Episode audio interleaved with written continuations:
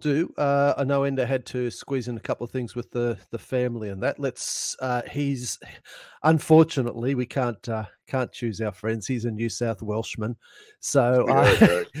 I hope, so I hope not too. Where are you from? Are you Victorian? yeah, yeah. I'm Vict- I'm. Victorian as as well. So I'm down Okay, here cool. on the the Mornington Mornington Peninsula. Oh, yeah, okay, So, cool. Yeah, the so other we've end got of a, the state.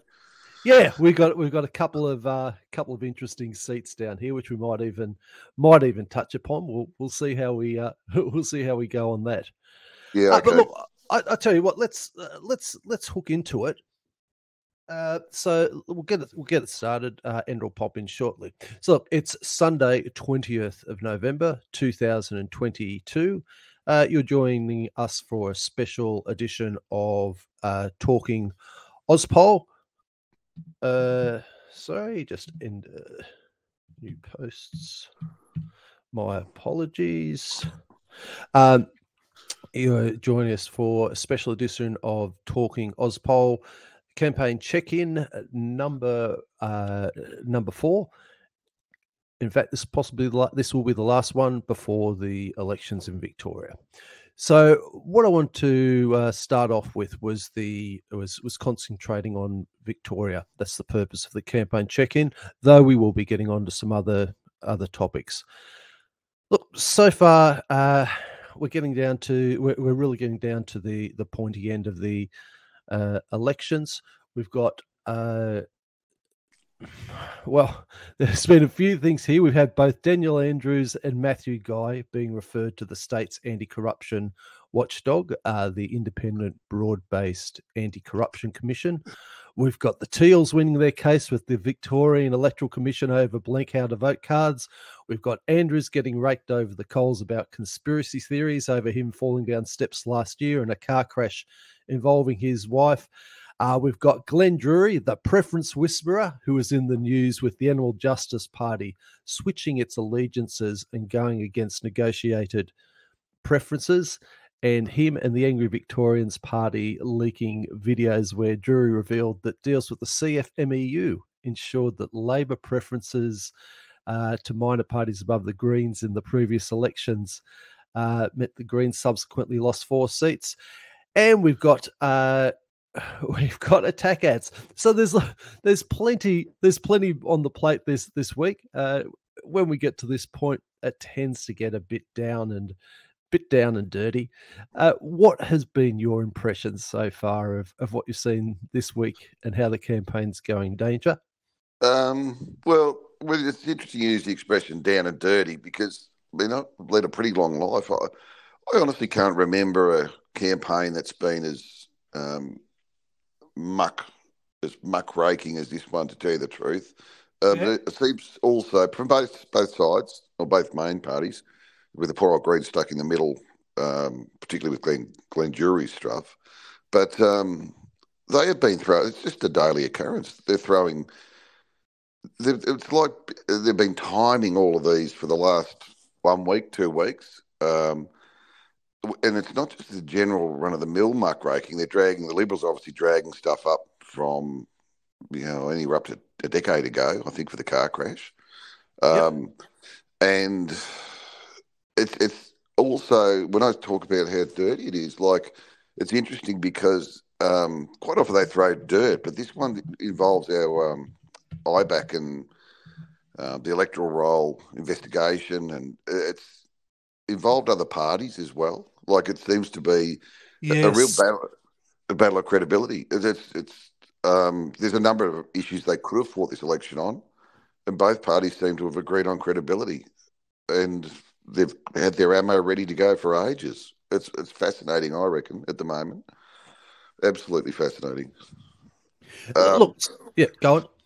Oh, look, I was going to say the simple version from the Liberal point of view would probably be I think they erred with getting Matthew Guy back in. I think Michael O'Brien, who's a, bit of a wet blanket, but if it had have come down to a credibility issue, wouldn't have suffered from the same uh, troubles that Guy's currently having.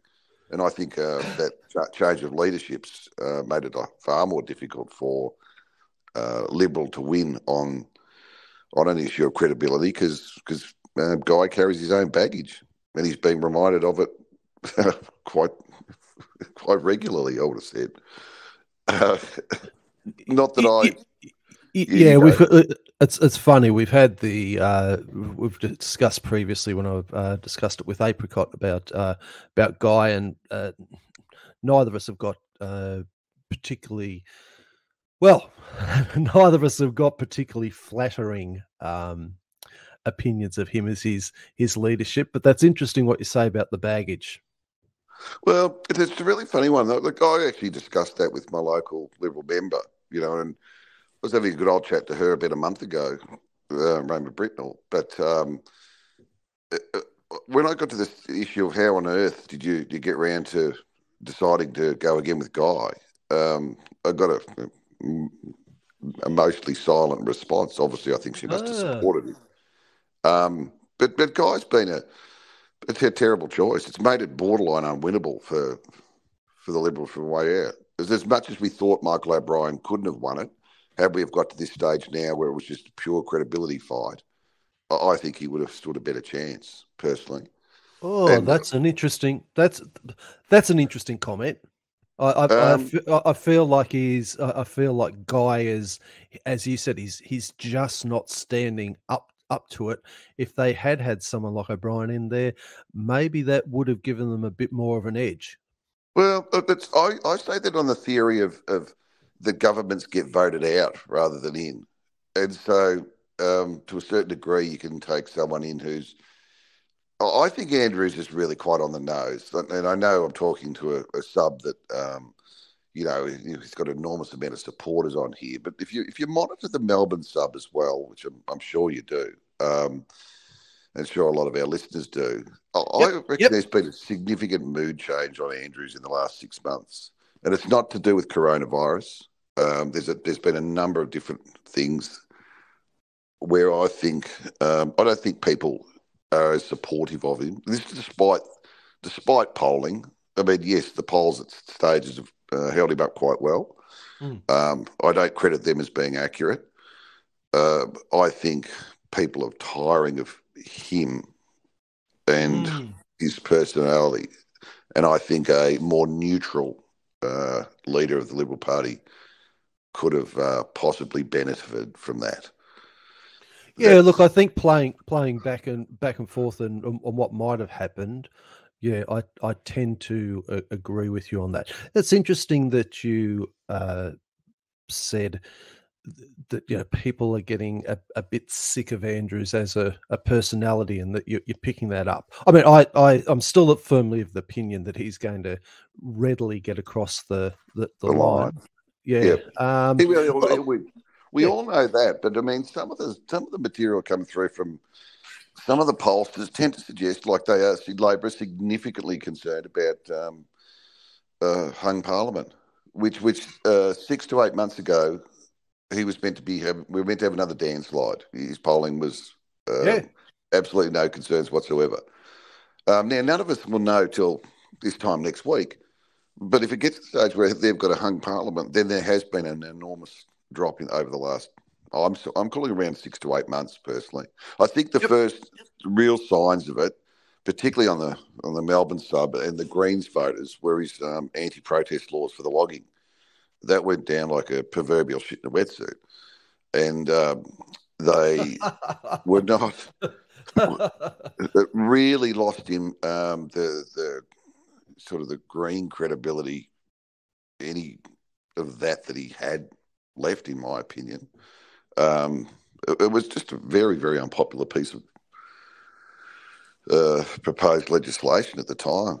They, yeah, they I were, think. Look for, for optics, uh, which are and where um, excuse me, for optics, uh, which is particularly so strong nowadays with the the way that uh, that the social media and the strong visual medium of um, uh, the, the the election environments that we're in nowadays to have something like that that's just the type of thing that somebody can can see as an example it gets presented the right way whether it's in a meme or a you know a, a well written blog post or or even article and they can flick and say no that's the last straw i'm going over to the greens now because yeah. I don't want this to, to happen. And it doesn't necessarily need to have any particularly in depth analysis of it. Uh, if the optics are bad, you can lose voters just like that. Oh, correct. Um, but look, there's probably if we touch on the Druery stuff later on, yeah, there yeah. is there's a. I think it's pretty obvious that uh, if the Greens have been the main losers out of what Druery's been doing for the last few election cycles, you know, anywhere up to three or four seats, the committees, then quite obviously we live in a greener state than um, what's presented in our parliament. And and they, they, they, was a, they weren't happy with that bit of legislation. I, I, think he's I think he's on a bit of a slide personally. I, I reckon they'll get across the line next week. But but mind you, um, I should just for transparency, um, you know, like I'm known on the sub as one of his main detractors. Yep. Uh, I've tried to point out to a number of users that that I have not voted uh, LNP at all state-wise once this century. My uh, my main ethos in voting and in politics, particularly mm. state-wise, is I'm a um, a big proponent of regionalisation or decentralisation. And Andrews, I was pre-COVID.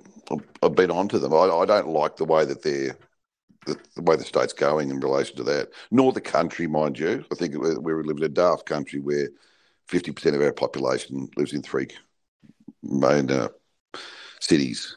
And yep. um, so, so I just want to let anyone who is listening in know, despite that I get uh, nominated as a shill.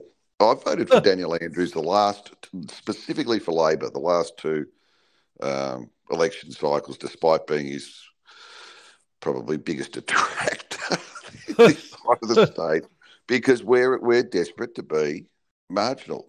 I mean, he's it is a government that knows where the votes are, and and that's where the money goes. And we have suffered yep. significantly from that. I'm not sure how down in the Mornington Peninsula you feel about that. Well, um, it's it's it's interesting you you say that you're you, from what you're saying you're you're further up north in Victoria, so more no no more... I'm southwest coast, I'm, I'm Warrnambool. Oh oh okay right yeah. southwest coast Warrnambool. Okay, so you know that's classed as uh, is it classed as rural or semi-rural where you are? Oh well, we're I'm not sure, but uh, I mean I know I know Warden. Yeah, it's a decent it's a decent decent size, but um, in terms of the classifications for the for the state, and the reason that I say that is, you said how is it down here on the Mornington Peninsula? There's currently a uh, a push to get us uh, declared as well. There's a new term Perry, they've come Perry up with. Perry Regional. So Perry Regional. I, I listened in last week, or was it last week or the week before, with your local independent member saying about that. Yeah, uh, yeah. Look, and that, yeah, that would have been a huge issue for you during um, coronavirus. Oh, I cannot tell you how huge how huge well, an issue it was for for me. It it did my head in, and I wasn't the only I wasn't the only one. Yeah, when you you're mm. down here and you're being told, uh, yeah, look, I'm I'm just out of town. I'm only on a you know comparatively small small block uh, compared to to other ones are around me, uh, just a couple of acres. Um, but the idea of being told that we had this five kilometer uh, radius in which mm. we could only move and all those restrictions, and you're thinking, I'm literally standing out here watching freaking rabbits yeah. try and attack my vegetable garden, and I can't even spit on my neighbor. And you're telling me that I've got to be got to be masked up and kept inside. So that's that's probably a rant I could get onto another another time. But uh, the question was the declaration of regional versus, versus metro. And it is becoming an issue down here. I hope it becomes more of uh, an issue, uh, but it does affect uh, the attention of the government. It does affect where the, the money goes. And from just a designation point of view, it's as you said, uh, you see someone like Andrews targeting where he knows the votes are because it's it's easier to target a concentration of people than what it is to uh, spread your energy over a larger area, such as where you are. Yeah, and look, I'm not a, big enough fool to understand that. Like, there's, there's we we can't. It's pointless spending certain money in regional Victoria. It doesn't benefit enough of the population. I, I'm not a big enough deal to, to expect that or think that. Um, however, if you look at the stats per head of population, we're well behind. And my electorate in particular is, um, is, has been very poorly funded. But I will point out that I think that was shared by the previous Liberal government as well, including Napthine, who was um, our local member. You know, I don't. Mm. I'm hmm. not specifically blaming Labor for that, but it, it is probably. I, I use to describe that's one of the my motivating forces for being interested in politics in the first place. Um, I mean, I I think as much as this is currently getting fought on credibility, I, I personally think the suburban rail link sh- should be right at the top of the tree. For like, mm. we're divided on whether that's good infrastructure or not. Um, yes, yes, every type of mass public transport's good, right? It, it, no matter what you you build, it's going to have some benefit. Uh, yep. It's more environmentally friendly, takes cars off the road, and helps people move about for their work.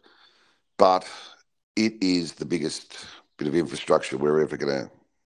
Oh, sorry, we've contemplated thus far in Victoria's mm. history. Mm. Um, it's not been run past any particular business bodies as to uh, get a dollar value for return on investment. Yep. Um, and um, the way I look at the SRL, and I'm firmly anti it at this time, mm. is, um, and I know it's Andrew's legacy piece of infrastructure, but um, I've got concerns that if we're committing anywhere between, look, let's face it, the $35 billion that Labor said will get absolutely blown out of the water. The Parliamentary sure, Budget sure. Office has, um, has uh, costed it way past that. Admittedly, their costings came in with uh, infrastructure replacement or upgrades and operational costs, but I was checking them yesterday.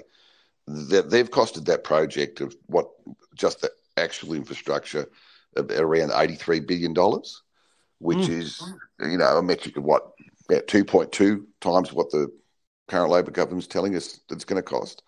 Um, yep.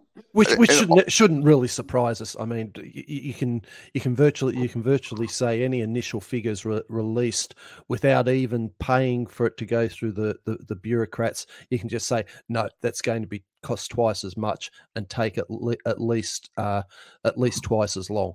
Well, yeah, just well, yeah, unfortunately, it doesn't matter whether it's Labor or Liberal, but yeah. Well, I hope it's not twice as long because completion no. date for the whole thing's about 2054. So that it pushes yeah. back to 2086, which would be most disconcerting. um, but the, the reality is with with that, like it, it's it's an enormous piece of infrastructure. It's got well, I've got concerns about the fact that um, from politically they're starting it in the east over the west. like yep. we're looking at a possible backlash from uh, Palliser seat, Werribee, and uh, the Melton areas. Um, mm. Whether that comes through or not, uh, you know, we'll have to wait a week. But I've asked the question a number of times, at least on the sub, as to why that's being started in the east over the west. Uh, the west is screaming out for, you know, extra train lines and uh, extra yep. infrastructure investment. Um, and I, I, I, don't know why why it's starting in the east. Um, particularly, and here's a, about two or three months ago, they tried to claim that the the SRL is the airport rail link and incorporates the airport rail link, which which I found kind of mm. uh, yeah. If if it incorporates the airport rail link, and this is part of it, that's an airport rail link we've been waiting for fifty years. There was oh, no yeah, way yep, should yep. was no way we should start digging at Cheltenham. Like we should be starting to dig where we can uh, open that airport rail link up the quickest because it's the most important part of, and it's one that everyone agrees on. You know that we've oh, been look, waiting I, for a period I was time. I was just up in I was just up in Sydney because uh, I've got got my family up there, um, yeah, parents and sister, and uh, whilst I was lucky enough to get picked up by by dad at the the airport in the afternoon, I said, look, I'll just go and catch the uh, catch the ferry over and then catch the the train into the airport it was so quick it was so easy. It was so straightforward to the point where I thought, eh, well, it's going to change my opinion as to whether I even bother um, getting a lift out to the airport or driving out to the airport in, in future over there. I had tried it initially many years ago when it first came in, and it was, uh, I suppose, it was in teething, but now it it's just another stop on the, well, the train. It's funny because because an airport rail link is something that uh, multiple governments have both sides, all, all persuasions have agreed with need forever and a day. Yep. And and so when they claimed that this was the airport rail link, it took me by surprise. Well, let's build it there. Let's start there. Um, I, I, think they're starting in the eastern suburbs because, I mean, historically in Victoria elections, the Frankston line used to be the bellwether seats. If you, you won yep. the Frankston line, you win the election. Um, I, I, think there's no doubt that the eastern suburbs get a better run than the western suburbs in Melbourne, the newer suburbs. Mm-hmm. Uh, this is part of how I feel about um, Melbourne's population is meant to get to 9 million people. I've told, told a few of the users on the sub, ha- have fun with that. And the airport rail link will not solve your problems with that. We're, building enormous big uh, suburbs and have been for 20, 30 years out west that are horribly serviced and um, creating, well, I don't know how to use the word slums, but, but I, I it saddens me how the direction of the city's going in, in that respect. Oh, there's and, no, and, there's no doubt about it. That uh, that decision on where to uh, put transport and infrastructure has a, a, a, visible and measurable effect on the the surrounds. Because if you don't have public transport, you're limited to where you can walk to and what you might be. And, and if you can even afford a car. And you know, there's there's a whole set of other issues with regards to uh, to fuel prices, etc., that that impact on that. But it definitely does have an impact. And look, for, for me, again, uh, I don't make any secret that I'm not particularly a fan of of government at all. I probably lean towards libertarian. Uh, that's that's the label that gets put on me, so that's just the easiest one to to go to go with. But if there's a government program that I think is in my list of things going to get nuked last it's going to be building infrastructure such as such as public transport. Know, i don't have to agree with how poorly they manage it but i do agree with it's it's a it's a basic uh, service that increases the freedom of people and allows people the ability to uh, experience the city in as, as an entirety that uh, I I think that would be one of the last things to go if in in my in my ideal uh, view of the the world. It's it's just so important, and I think for both sides not to give that uh, that credence to it, it it boggles me. So so so um, you're pro SRL then? The uh. Look, I, I this this is what you know. This is going to be this is going to be a a, a, a qualified. I'm pro the principle. Uh, yeah, how how it's how it's being implemented, the cost and everything. Uh, I, I'm, I'm, I definitely am, am not in favour of. But in terms of a principle and what I would expect a, a government to do to their people, I support that as a principle. Uh, look, and I, would agree wholeheartedly with you. This is why initially I, I, gave the qualifier that you know any investment in public transport, uh, you know, on the face value is good investment. But I mean, we do have a debt concern.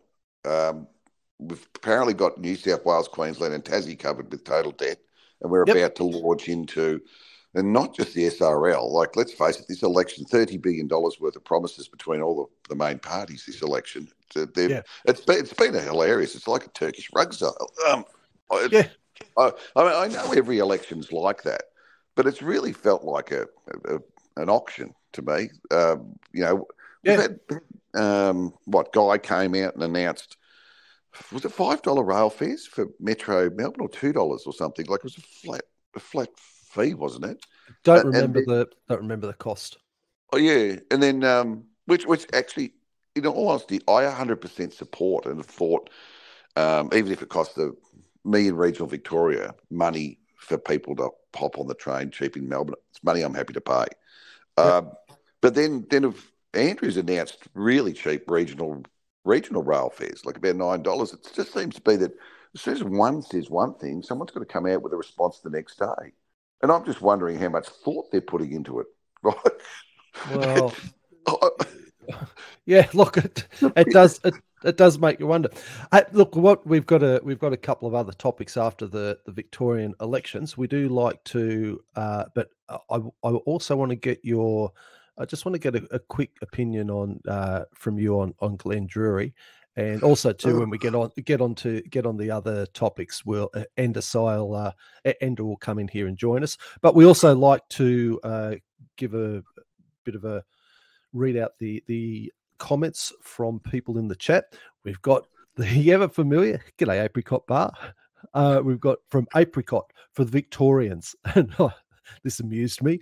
Uh, which leader who's currently the subject of an IBAC commission will you be voting for? So I, I did enjoy that question. Look, we did get a comment back. Uh, Beppe So I said Andrews has been asked to give evidence, but he's not under investigation himself. Guy is personally under investigation. Okay. Uh, I had also, mm-hmm. hope you're pronouncing it, Beppe Sao. Uh, Dan Andrews has a 70% approval rating right now. That sounds higher than I thought, but we'll, we'll go with that. Ender, who will be uh, joining us shortly on the comments and is currently listening in, uh, the amount of money Vic Labor has spent on attacking the Greens and Liberals on social media when they are on track for an electoral win is baffling. That's union member dues being pissed away on ugly politics especially on green smears. Yeah, I think that's a. I think that's. Yeah, I don't disagree with that at yeah. that at all. Um, you touched on Glenn Druery. Um, and, yeah, and yeah. Let's let's let's let's let's get on get on get on to Glenn Druery. Uh, then we'll we'll move on to our next topics after this. Uh, I put a post on the sub that I find Druery bizarre. Like taken at its simplest, you could buy your way into Victorian Parliament for fifty five thousand dollars. Oh, like, yeah. I mean, uh, we could all discuss the, you know, how long he's been doing it for it, who's benefited from it. I mean, I thought there was some suggestion early on that Pat, uh, Fiona Patten had benefited from it in her first election, and then she was out in the paper the other day, you know, strongly denouncing it. But, but take, leaving aside everything, the simple version of that is you can buy your way to the Victorian Parliament, and yep. I don't know how that doesn't absolutely appall everyone. Yet there's been a lot of commentary on the sub this week, and I've been hopping right into it. There's there's people borderline defending this. In, oh, in look, Victoria, I'm, I'm, I'm, with you. I'm, it, it boggles me that it's it's just so blatant. And look, I think I think it's probably uh, the the thing is too. Uh, Druery's so open and out with this, but to think that there's not other preference whisperers in the in other states, I think would also be a bit naive. Uh, they're just not as blatant yeah, as what Druery's being. Yeah, but don't the GVTs allow it to have a, much greater impact on the, the actual makeup of the parliament? Look, you're you're you're, com- you're completely correct. The the uh, the group voting tickets down here uh, do change it fund do change it fundamentally. That's a, that's a fair point. Mm.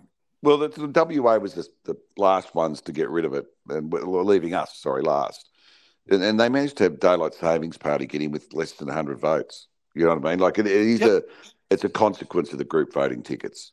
And but what what what annoys me about it or appalls me about it actually, because I I think it's disgraceful. Like Andy Meddick is in there. He's from the Animal Justice Party. I didn't know this, but he's the CFM EU plant, basically the one they've bought.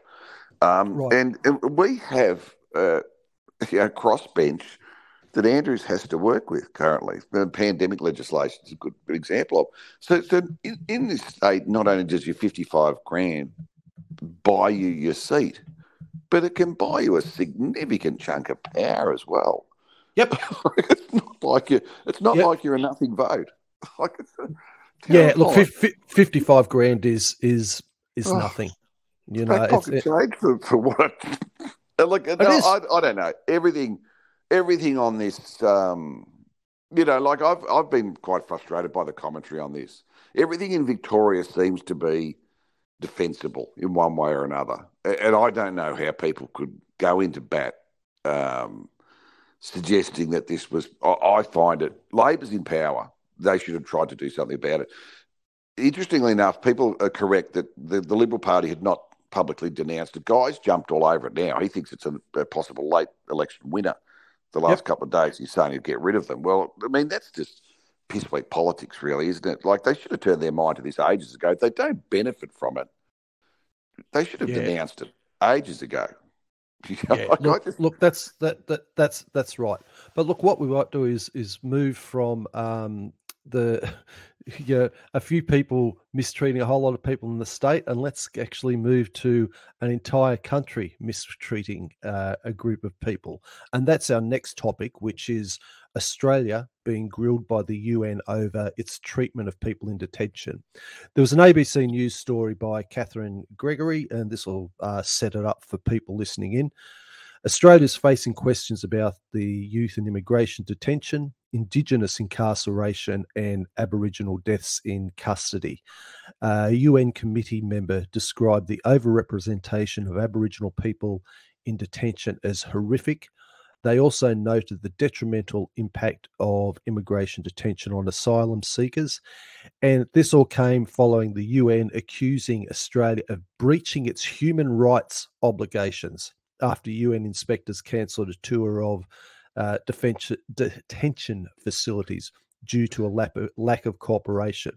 Uh, Ender, I wouldn't wouldn't mind getting you starting off with you and getting your uh, opinion on uh, Australia, the UN, and its treatment of people in detention. Yeah, absolutely. Um, thank you for the welcome. Um, I don't think there's much we can do to hide behind any sort of vague justifications. The report is pretty damning. Um, for a bit of mm. wider context, the United Nations um, does these sorts of reviews on countries frequently, so it's not Australia being picked on. Um, I've seen some criticisms about how, um, especially because the Human Rights Committee is stacked with um, human rights offenders, that this is you know political but i mean they, they have gone after countries like china before it's not I don't think it's a political gesture. I think we know that that Australia has issues with um, quality of life in detention. With immigration detention, I have some familiarity with it, having worked for the immigration department a long time ago. Um, certainly back then, the notion of immigration detention was a deterrent, and we, we had pretty credible intelligence it was a deterrent. But mm. I left before the Pacific solution was dismantled, so I have no idea what the conditions are like now. But I think there's a there's a need to make sure that the conditions are still humane, even if the intent is to um, to really disincentivize non-lawful arrivals by boat. Um, but the the question of Indigenous deaths in culture and, and youth detention. I mean, we've seen some indefensibly shocking footage of the way in which First Australians and, and um, especially under 18 first Australians are treated in detention. We have yeah. this commentary in the ABC article about spit hoods, and, and there's no real suggestion that they're effective at um, preventing risk of transmission of infection, infectious diseases through um, stopping detainees from spitting on guards and the like. So I, I think yeah. there's a lot we need to look at, quite frankly, and say we can do better on. Um, in order to to blunt any criticisms that might be directed against us in future, and also to make sure we actually have a moral authority if we are going to lecture other countries on human rights. Yep, yep, I'd, I'd agree. What about you, Danger? What's your opinion? Oh, can of worms here. I've come across. There's, there's two completely separate things here, in my opinion. Um, you know, offshore detention. Uh, uh, and I note that, uh, hello, Ender, by the way. Um, I, I, note that Ender supports uh, they'll sound like support the need for to stop the people smuggling trade. So personally, I I've supported Operation Sovereign Borders from the start. Um, I think we've got to the stage where I think we've only got 200 people left in on Manus Island, haven't we? Is it, is it it's a quite a low number, I think. I, I know it's yeah. low, but it is a low number, yeah. And, and yeah. sort of just to expand on that, Dangerman, I, I I was in division called International Cooperation Branch, which was all about capacity building and co- uh, cooperation with counterpart agencies in the region. So Asia was my my playground, effectively my my remit, um, and so a lot of the time what we did back in the day, and I you know I left in 2008 was uh, we set up countries to better manage their own borders and to make people smuggling a regional issue because the the horror stories that come with people arriving by boat um, and being put into indentured servitude effectively to pay for it they're, they're we there were teams that were rotated out of their jobs after two or three months because the psychological impact um, in the compliance function was so high of you know these um, effectively sweatshop brothels and the like. Yeah, I mean, uh, there is no upside to allowing arrivals by boats of people who are economic migrants.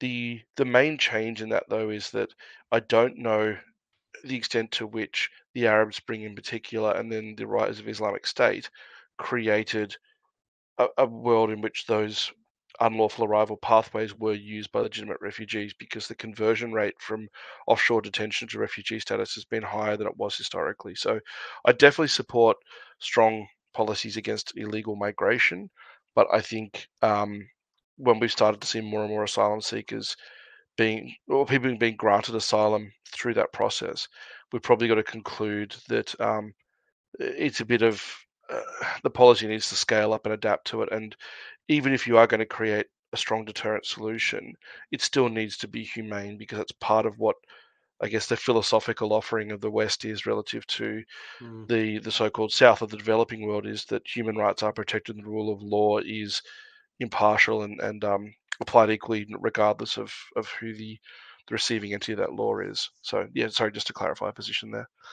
Yeah, that's interesting, and, and like obviously with that little spiel, I'm way out of my depth here, so I have to be very, very careful. It does surprise me that you say that we, the Arab Spring, I mean, historically, our boat arrivals, I thought we were getting a lot from Sri Lanka stuff. I didn't know we were getting much Middle East arrival um, or attempted arrivals, were we? Yeah, significant numbers, um, particularly Afghanistan back in the yeah. 2000s. Um, but yeah, you get a lot from um, Syria and the Lebanon, um, Iraq in particular, and Iraq, you would often get either a boat arrivals or you would get, um, and again, I got to stress this is um, I was there 2006 to 2008. You get a lot of plane arrivals into um, Melbourne, ironically enough, uh, but with a lot of facilitation through Greek Orthodox communities. So um, I did courses on sort of detecting passport frauds, you know, and figuring out how people have stitched and unstitched a passport to change a person's identity. Um, pre-chip, obviously, but it was there was, because there's a large Greek diaspora in, in, Melbourne. There was a lot of coordination to help them get across. So yeah, definitely a, a very large contingent of um, of refugees oh, from Middle East. Uh, yeah, in all honesty, you should be given more time to talk about that at some stage. Because I'm fascinated by it. I knew uh, parts of uh, Southern Europe were having troubles with, uh, you know, I think Poland at one stage was really struggling with the, the, amount of people that was getting in from Afghanistan. Uh, it's not a, that's not a problem that we suffer alone, like by any means. I think two million went into the states last year, um, but it's just you know that's I find that fascinating. I didn't realise we were getting so much Middle Eastern. Um, can I say just one thing with with the Middle Eastern immigration? I, I can understand sometimes. I mean, then once if you're getting Afghan refugees or Iraqi refugees, then to to a lot of people, then they start to get doubly concerned because they're concerned about. Um, uh, oh God I'm going to get trouble for saying this. Um, can I just hint heavily? They um, the, the yeah, start, start start off that way might be best. Yeah, the, I think I think the background checking needs to be uh, you know, really high in, in that uh, situation, uh, which I mean, causes delay. And now I'm not talking about it should be causing years of delay, but um, yeah, certainly. Sort of one of the big issues with background checks for people who have come in through um, non visa granted migration status, so people haven't got a, skilled migration visa and whatnot. A large portion of the trade that brings them here. The term we used to use internally was snakeheads because that's what their their very specific group was called out of China and sort of took off from there. Um, is that arrivals were conditioned to not give answers to questions because if you can establish backgrounds, then you can establish um, identity of of an individual through embassy you know, working with embassies and the like. So the the the background checks are actually made more complicated by the fact that it's the assumption is that if you there's a rule that if you can't um, guarantee that a person won't be persecuted on return, the non-refoulement rule, then you cannot repatriate them to a country. And so the background checks were not necessarily that these people were in any way, shape, or form um, security risks. And in fact, most of the security risks in Australia tend to be homegrown right wing extremists. It's more that the process to get entry is best served by controlling the amount of information that you hand to, um, I was going to say immigration, but I guess home affairs.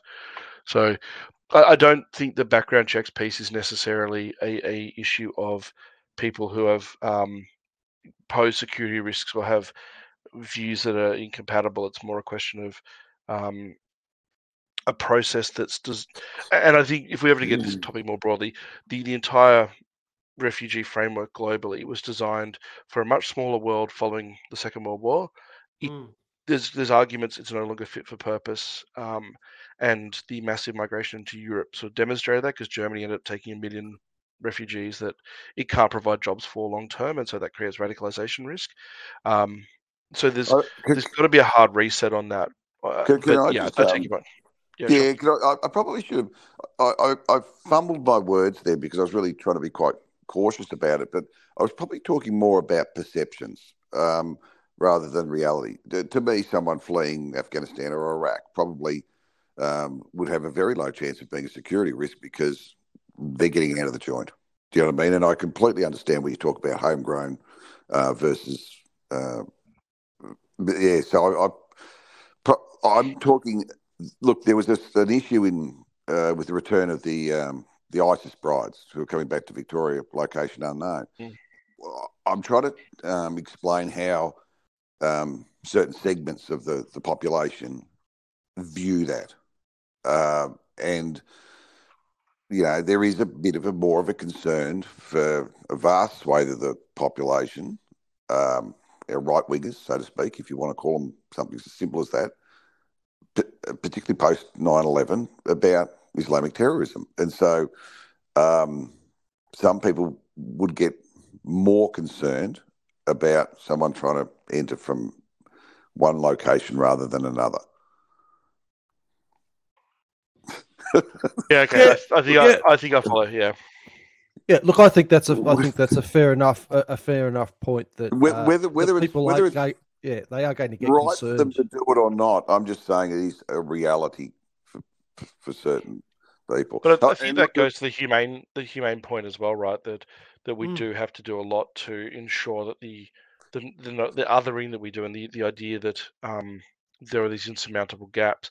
Col- cultures are obviously very different, and some sets of values are very um, confronting to be encountered with. Like I've I've lived in enough countries to sort of see that there's no normative values across the globe. But I think because we've had language of division for so long, we highlight the differences as a either a downside or as a, a risk. And um, I think with things like the ISIS brides, I mean, they made some questionably uh, foolish decisions, and you know, everyone, I think people do in their youth. But I, th- yeah. I think the the upsides to to a more tolerant approach to this far outweigh any downsides to it. So, um, and I appreciate that's not what you're you're not arguing for the downsides. Um, danger you're making. You're well, it's, not, it's, not, not, a, it's not yeah. a topic I'm particularly passionate about. What does interest me is you dropped in the middle of there that some of these people are, um, are told to, to give the authorities little or no information. So background checks are, are very hard to do. Is, is, is that what you were saying? A simple version of it? it? A long time ago, yes. Um, but again, that was a world in which these were predominantly economic migrants, not refugees. Uh, and so the the refusal to cooperate was um, so one of the first things when a boat's intercepted is uh, when you get on a boat passports and indicia are put into a weighted bag. And so if you are intercepted by a customs or a navy vessel, that bag is dumped, and that means that anything that can ID a person can cannot be you know found on them or on the on the boat. And so um, normally the process when a, a person is um, claiming asylum, you have to validate the the claim itself. So you've got to determine does this person have a reasonable risk of persecution, politically or otherwise, if they return home. So the fact they might have been, you know, embezzling people and then fled the country doesn't quite work in their favor. But if their their religious identity or their political identity or whatnot is grounds for persecution, then you're not allowed to repatriate them. So if you're not in that category where you are persecuted, but you are trying to start a better life, but you can't either demonstrate the skills to get a visa or afford to get a plane ticket to get here, then you're going usually on a, a kind of debt system on a boat and you're dumping your, your documents on the hope that if you do end up in detention they can't prove that who you are, what country you come from, what risk you have, mm. then they can't repatriate you. It's kind of a gamble that the system will work in your favor if you stay silent. But yeah, okay. I, again, I should caveat that that this was common enough practice in in offshore, and um, the IDCS probably spent the most time with in, in Australia was at Villawood, so it's common enough practice then. But the the rise of Islamic State and the massive disruption to the Middle East that we saw in that really four year period, the Arab Spring, um, yeah, so two years before and after that period completely changed the geopolitical landscape. So my information is not only historical, but potentially horrifically out of date as well. So um, I don't, you know, I'm not on the in anymore. I'm not, I'm not cleared. I don't have a cl- uh, security clearance anymore. I don't know the actual facts of what happened today. It could be very, very different. It could be the same. Still, it's an interesting insight into what was happening. And the other, the other point that you you made there, which I think is aside from everything else, and a, a, fundamental point is that of compassion and what sort of country we want to we want to be. I mean, we had we had a comment here which is sort of tangentially related that from from Enoch Isaac, who says when the West has abused Africa and Middle East, expect refugees or pay up the trillions we owe these places, and that comes down to that sense of of justice and responsibility. And part of that for me is compassion. You can put up the the barriers that you need to. You can go through the processes you want. But once we have people here uh, i think there is an obligation to treat them with compassion treat them as as humans if that's the image we want for our our country. And i think the two things are actually separate things and i feel like they get conflated for for political reasons and I think that was part of uh, something that was highlighted by this uh, this this UN inspection. Well, it ended up being a non-inspection, and that was internationally Australia has been shown not to have a um, not to be a compassionate country. I think that's a strong negative. Mm. um, yeah, I, am not going to disagree with you. I, I, I did start back uh, quite a few minutes ago. I find that a different um, topic to uh, the incarceration rates, particularly of Aboriginal people and children. Um, yep.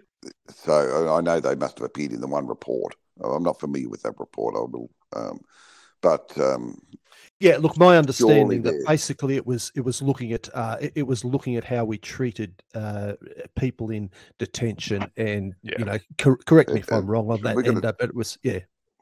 Are we going to time machine? Are we, are, we back, are we back in the 1990s here? Like, seriously, we, have already had the Royal Commission into Aboriginal deaths in custody 30 years ago.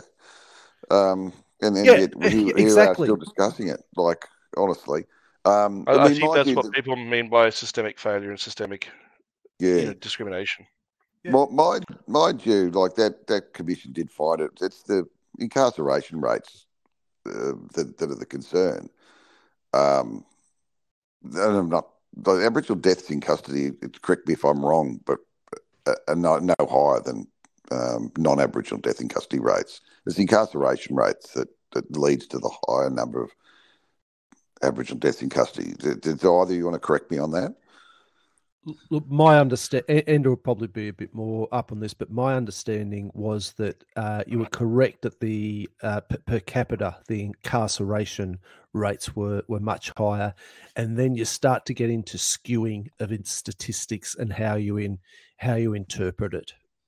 Okay, but if you, if you if you're going to solve a problem, which we tried to solve 30 years ago, you have to start by being honest with what the problem is, right? Yep in, in my opinion, right? And and like I've got to be, um, no, I can't I can't tell you my working life uh, completely, but um, you know, I'm familiar with I'm familiar with the court processes, and um, you know some parts of some parts of this, and um, successive government, state, and federal have made efforts to avoid the um, high Koori, oh, sorry, Aboriginal, uh, Indigenous incarceration. Mm. Um, but but I think you need to be honest with with the problem if you want to find a solution. And um, I, I when they use the expression Aboriginal deaths in custody, the the biggest problem there is Aboriginal incarceration rates. Mm. Let's look well, I think that, that's see what we can that's do. part of the argument. That, that is yeah. part of the argument here, Dangerman. So it's a, it's a combination of both the higher rates of incarceration, but also the way in which tr- people who are in the system are abused by, um, in particular, security or, or sort of um, correctional staff. And so yeah. the issue is that um, if you have due process and a, and a, a functioning legal system, then people are put into prison for the purposes of rehabilitation. So guards beating the shit of a 16 year old has no place in that framework. It only no. institutionalizes and radicalizes a person further and therefore creates a greater risk that that person will stay in the system longer term because mm. they do not expect the, that there's any justice to be had for them. They're kind of the, the way they're treated is such that they are continually pushed out of the system and then punished for being outside the system. And I think you're right that we need to look at the, the root cause issue of that, and, and, and that means we need to have a very tough conversation with ourselves mm. about what's led to it. And, and part of that is we also need to put aside the kind of paternalism of, of what people refer to euphemistically as white guilt. It's not about making us feel better about the way in which we treat First Australians in particular with custodial arrangements. It's about making sure that the best possible outcomes are achieved. And so our feelings almost don't matter as much as it does the, the community that's affected. So I think for this one, Australia's got a cop it on the chin. Um, like I said, countries like China, who are UN Security Council members, therefore hold an implicit power of veto. They've also been subject to reports in which the same sort of things happen. You know, we've been here five, six times. You're not making any improvements. There's there's a bigger conversation about whether or not people want to make improvements, but definitely yep. on this one, we got to cop it.